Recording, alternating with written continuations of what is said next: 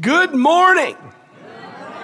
Let me take just a moment and welcome those of you that are joining us through uh, Church Online. I'm so glad that you're with us, whether it's on Facebook or on YouTube, whatever it is. Thank you for being a part of our service today. We're so glad that you're here, and we want you to know that we're glad you're a part of Silver Creek Church. I don't know about you, but as I get older, I realize that I don't like change as much as I used to. By your response, there's a few of you that I think probably agree with that statement. Some of you may be nudging your dad right now. Um, Dad, he's, he's talking about you. This, this should be some conviction here. Um, but we, we wonder, and th- this really applies to the church too. And, and I'm, I'm gonna, I'm gonna say this, and I don't want you to think that in some way that I am like poking fun at, at where we've come from. But I know that there are folks that come to the church, or maybe the reason they go to a particular church is because they, they just they love the, the old the old anthems of the church. And I've talked about it before. Boy, if they could pick the songs on Sunday morning, man, we wouldn't be singing about oceans, we'd just be singing about the rock of ages, okay? I realize that that is the case, okay? But what I want to wonder, what I want to know is why can't we sing Jesus is Alive by Ron Kenoly from 1997, okay? Because that's now old. Are you with me? Come on. Let's admit it. That's now old. I can remember the room I was in worshiping the Lord on a, on a daily basis to that, to that, uh, that tape. It's not, it's not even a CD, it's not even a download, it was a cassette tape. Or what about Darrell Evans and Let the River Flow? Trading my sorrows Man, I still remember waking up in the middle of the night when God literally downloaded the rhythm to that song, which I couldn't get, and I wanted to lead it, and I woke up and I had it in the middle of the night. Or Sonic Flood. I want to know you. You say, Who's Sonic Flood? Just think of the Hanson brothers with Christian lyrics. That's what I'm saying. But then Jesus culture came along, and elevation, and Maverick City, and the old church basement. That spoke to me because I grew up in that basement. So, is there evolution that's taken place in worship? Or are we just getting off track? Well, let's talk about it. And we're going to go back. You heard Pastor Ben refer to the fact that I'm going to go backwards and he hopes that I'm going to bring you forward. That's him saying that I'm old and he's not sure if I can get you there, okay? but we're going to start with the tabernacle. The tabernacle, let's go back because God made a covenant with a man named Abraham. Abraham and Sarah were childless, and God said, I'm going to give you an heir even though you're old. And they kept getting older. And eventually the promise was fulfilled, and God gave them a son. His name was Isaac. And he said, Your descendants are going to be like the, the stars in the sky or the, or, the, or the sand on the sea or like the Plesher family. It's going to be a lot. And I'm going to give you a land that you can possess and you can call your own, and it'll be an inheritance for your family. And seven generations later, they were in bondage in Egypt. Okay? Just to give you an idea. God then used Moses to deliver this family of Abraham called the Hebrews. He, he, he, he used Moses to lead them out of Egypt, and a, an estimated two million people walked out of Egypt. And they came to the edge of the Red Sea, and God opened the Red Sea, and He walked them through on dry ground. And over the next 22 days, they traveled 161 miles and they got to a mountain called Sinai, and God called Moses up on the mountain, and he said, I'm, I'm going to give you my commandments, I'm going to give you my laws, and I'm going to tell you what I want you to do. And part of that was God telling uh, Moses, I want you to build me a, a sanctuary. I want you to build me a tabernacle. I want you to organize this whole process. And the purpose, God said, was so that I can dwell with man. You see, before that, God had not dwelled with man. Remember back, I was thinking about this this morning as I was praying. Remember Adam and Eve in the garden, and every evening in the cool of the day, God would walk with man. God had not been dwelling with man that way, and God said, I want my presence to dwell with man. And so I want you to create this tent. In Exodus chapter uh, 25, verses 8 and 9, it said, Then have them make a sanctuary for me, and I will dwell among them. Make this tabernacle and all its furnishings, get this, exactly like the pattern I will show you. God had a pattern in mind for this. God knew exactly, this wasn't a brand new thing, okay? God knew what he wanted them to make. And in fact, God gave Moses the dimensions. God gave him a list of the materials. God gave him the detailed specs. He gave him the function. And then when it was done, it was dedicated to God. Look at Leviticus chapter 8, verses 10 and 11. It said, So it says, Then Moses took the anointing oil and anointed the tabernacle and everything in it, and so consecrated it. Circle that word, consecrated. He sprinkled some of the oil on the altar seven times, anointing the altar and all its utensils and the basin with its stand to consecrate them. What that means is that every article in this tent was set apart, it was dedicated for use in worship. The whole purpose of it was worship. The Ark of the Covenant, the altar, the candlesticks, the candelabras, the, the literally the, the we would call it silverware, although they, it, they weren't made from silver, they were literally made from gold. Everything in the tabernacle was dedicated and consecrated, set apart for the purpose of worship, and everything in it was considered holy, and you wouldn't use any of it for any other purpose than worship. You wouldn't go borrow a fork from the tabernacle because you had company and you needed another fork. You wouldn't do that because it was set apart for God. It was holy. Exodus chapter 40, verses 34 and 35. It says, Then, this is the result now of all of this activity, then the cloud covered the tent of meeting, and the glory of the Lord filled the tabernacle. Moses could not enter the tent of meeting because the cloud had settled on it, and the glory of the Lord filled the tabernacle. So the cloud is the manifest presence of God on the earth. And remember, it was the cloud that stood between the Egyptian army and the Israelites while the Israelites were waiting to cross over the Red Sea. It was the cloud that led them by day, the pillar of cloud by day, the pillar of fire by night. It was the cloud that dwelled between the cherubim on the ark of the covenant. Leviticus chapter 16, the second half of verse 2, it says, For I will appear in the cloud over the atonement cover. That's the ark of the covenant. The tabernacle was a place to worship God. It was a place for God to dwell with man. And it existed for approximately 300 years. The Ark of the Covenant lasted much longer, but the tabernacle, the tent, it lasted about 300 years. And then there was no tabernacle. There was no God meeting with man there was no worship taking place the same way until we get to the temple.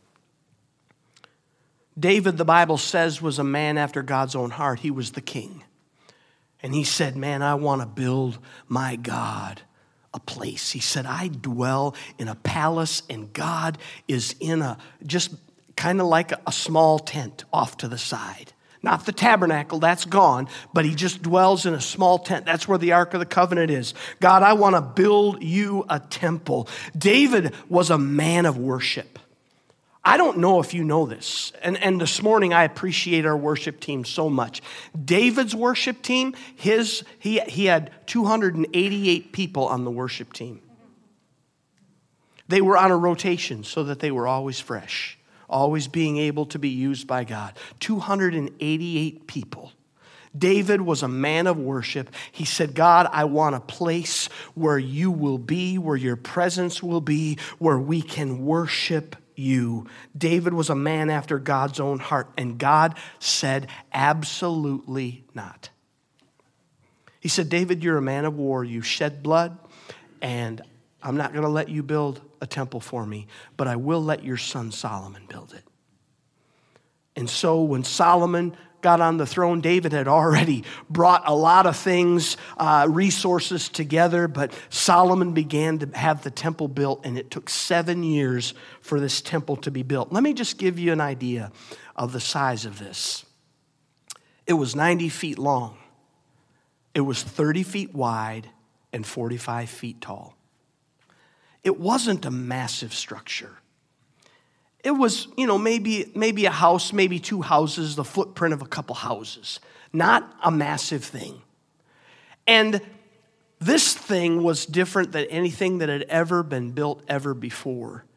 The materials, different than the tabernacle, God did not tell Solomon what materials to use. He told Moses what materials to use. In Solomon's temple, he used seven million pounds of gold. I did a little math, okay? And I looked up what the current price of gold is for a pound. I don't have a pound of gold laying around, but maybe you do and you knew this already. But when you multiply that times 7 million pounds, you come up with the number $201 billion on today's market. Guess what? That doesn't even include the silver. He included in the building of the temple 75 million pounds of silver.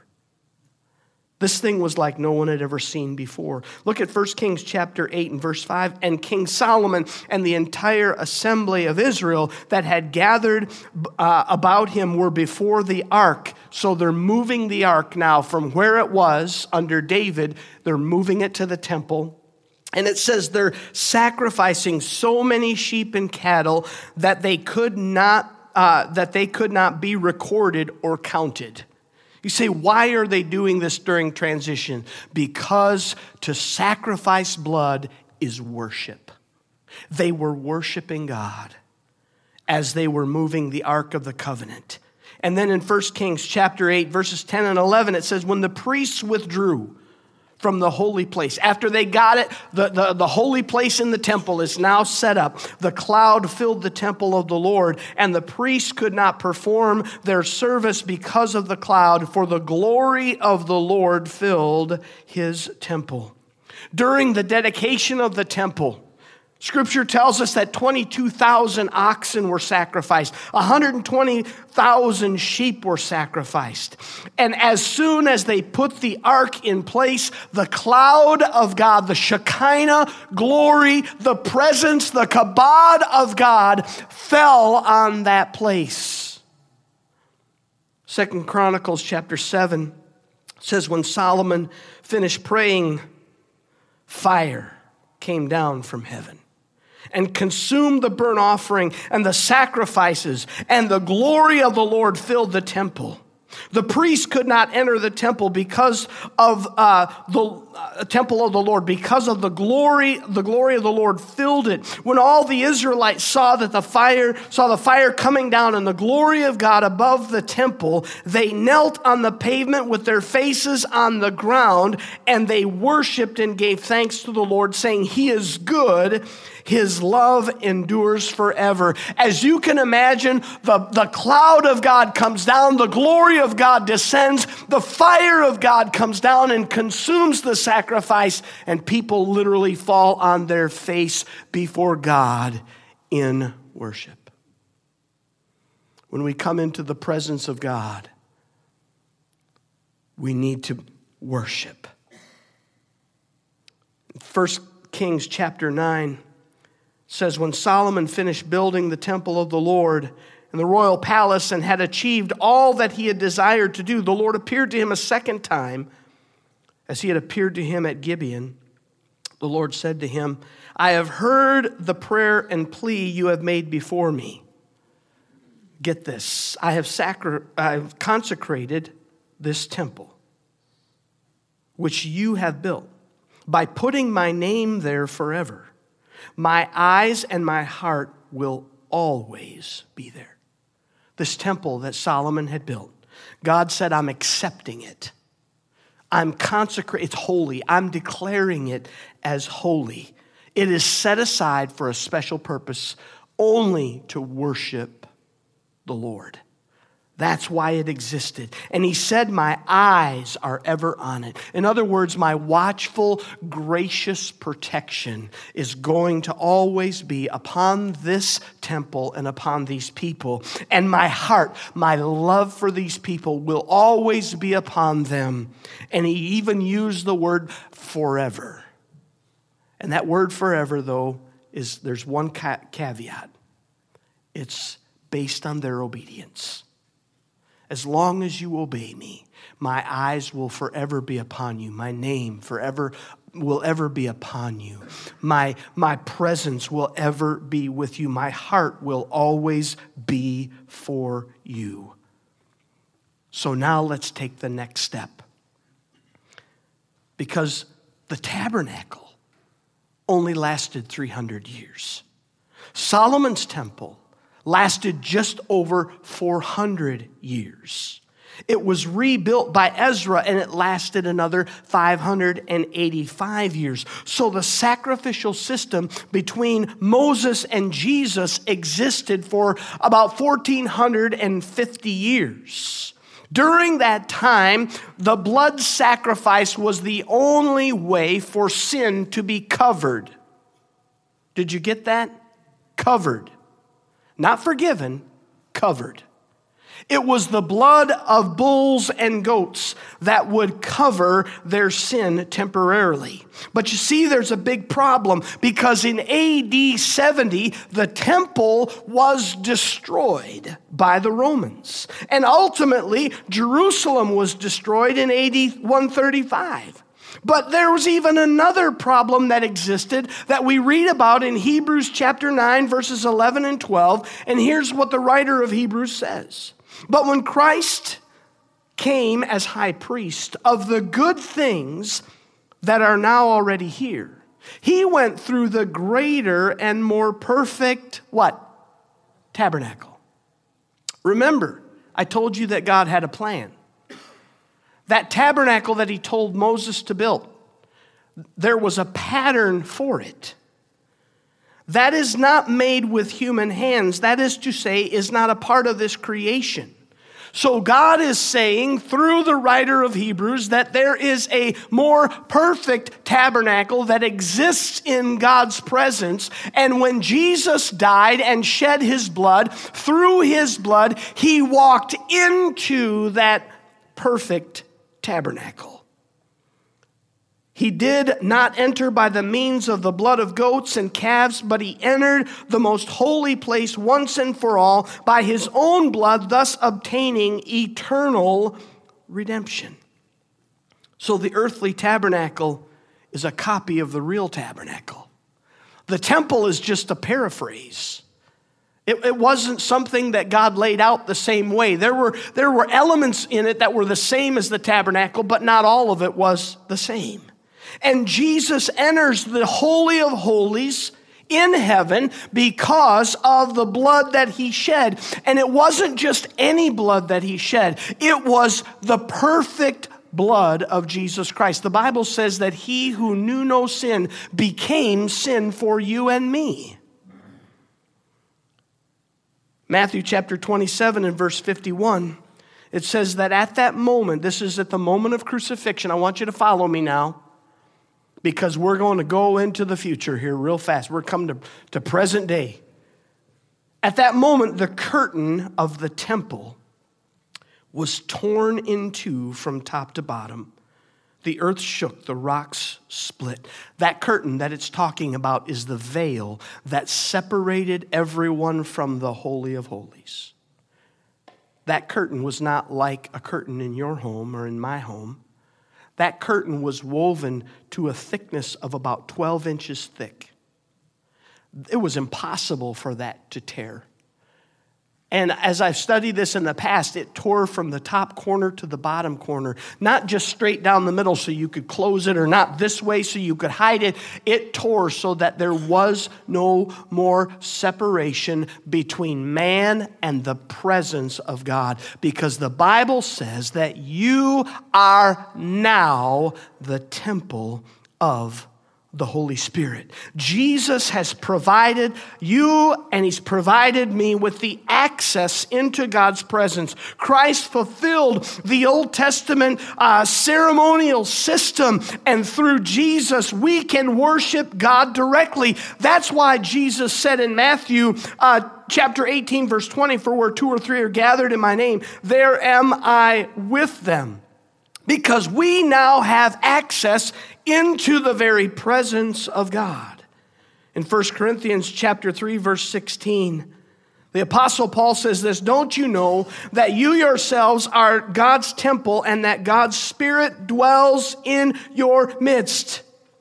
In the Old Testament, God's presence was in the tabernacle. God's presence was on the Ark of the Covenant. It was in the temple. But through Jesus, you and I, we are now the temple of the Holy Ghost. When we accept Jesus as our Savior, when we come into a relationship with God, the Holy Spirit now can dwell in us. We become the temple.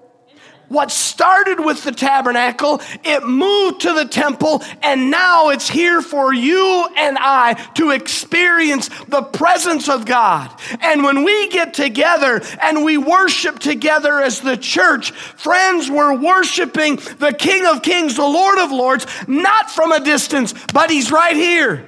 We're a bunch of temples getting together to worship Him. And what is a temple without worship? That's a powerful thought. What is a temple without worship? I know right now, some of you, within the sound of my voice, you are thinking to yourself, I can't see myself as a temple of the Holy Spirit. I know you're thinking that. Right now, the enemy is bringing a sense of condemnation upon your heart and in your mind. I want to remind you what God said when Solomon built his temple. He said, I've consecrated this temple, I've accepted it. When we accept Christ, God consecrates us, He accepts us. And some of us really have wondered does God really accept me? Friends, He has accepted you and He has set you apart for His purpose, a holy purpose, a purpose to worship Him. In fact, He has put His name on you. You know what we do these days when we, our families have kids, we, we have these reveals, right? And we, we, we it's, it's a gender reveal. We reveal is it a boy or a girl? But, but then we hold back. We, hold, we don't tell people right away but what's the baby's name right? We know you're having a boy we know you're having a girl but what's the name? And that name is such an important thing. And god says i put my name on you. I put my name on you. Do you know who i am I'm Larry's boy. I'm Larry's boy. That doesn't mean much to some of you here, but back in my hometown, I've had people say, I can tell who you belong to. You're Larry's boy. That's who I am. God says, I put my name on you. And He said, forever. Forever. He said, I will never leave you. I will never forsake you. My name is upon you forever. He said, My eyes, my eyes are always on you. My gracious protection it's always upon you.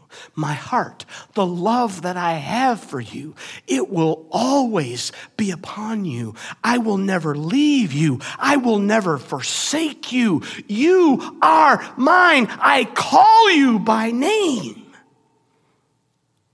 Paul said in Romans 12:1, he said, I urge you, brothers and sisters, in view of God's mercy, to offer your bodies as a living sacrifice, holy and pleasing to God. This is your true and proper worship. Friends, the center point of the temple was the altar.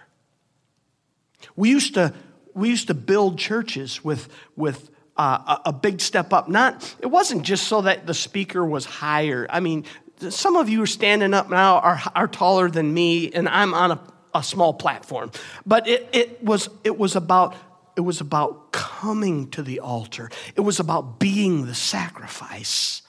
The center point of the temple is the altar so that sacrifices can be made. And in this temple that God has made us and declared us to be, we are also the sacrifice.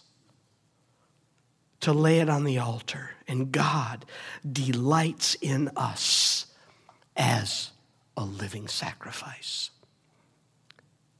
I want to invite you to stand with me.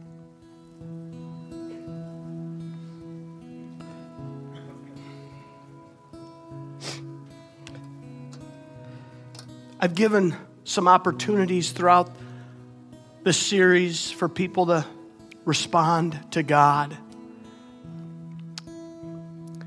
Israel responded to God, the Hebrews responded to God, and they did so, all of them. And you know what I'd like to see us do today, and what I'm going to ask of you?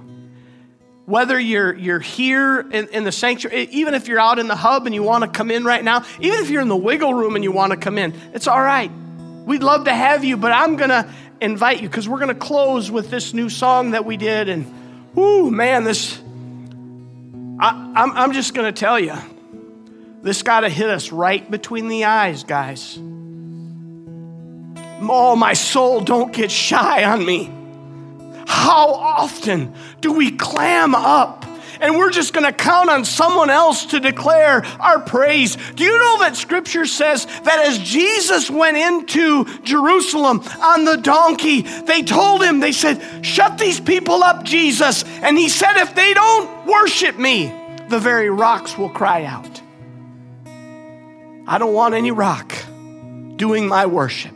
And so I'm going to invite all of you to step out from your seat and to come and line up across the front of this, this church as an altar of God. And let's give a sacrifice of praise. And let's take a moment and worship together the King of Kings and the Lord of Lords as the team leads us I'm going to invite everyone to come, and then we'll close in prayer.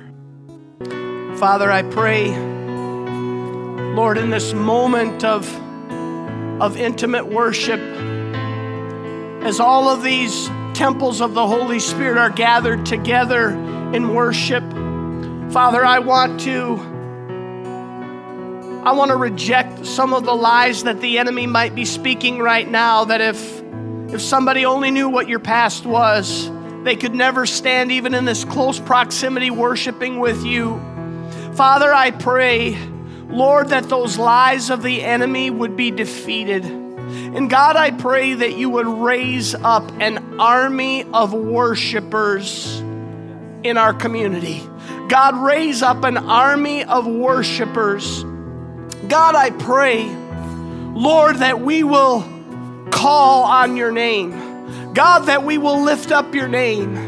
And Father, I pray, forgive us when we've allowed ourselves to be shy, to be concerned about what anyone else would say.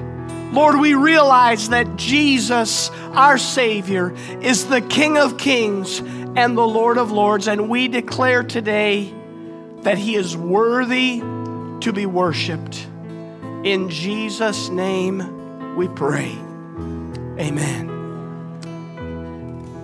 Guys, I, I just want to say that this moment of, of being together and worshiping God, this is not something that we we don't have to have this to worship Him. We can be alone and worship Him and feel His presence exactly the same way.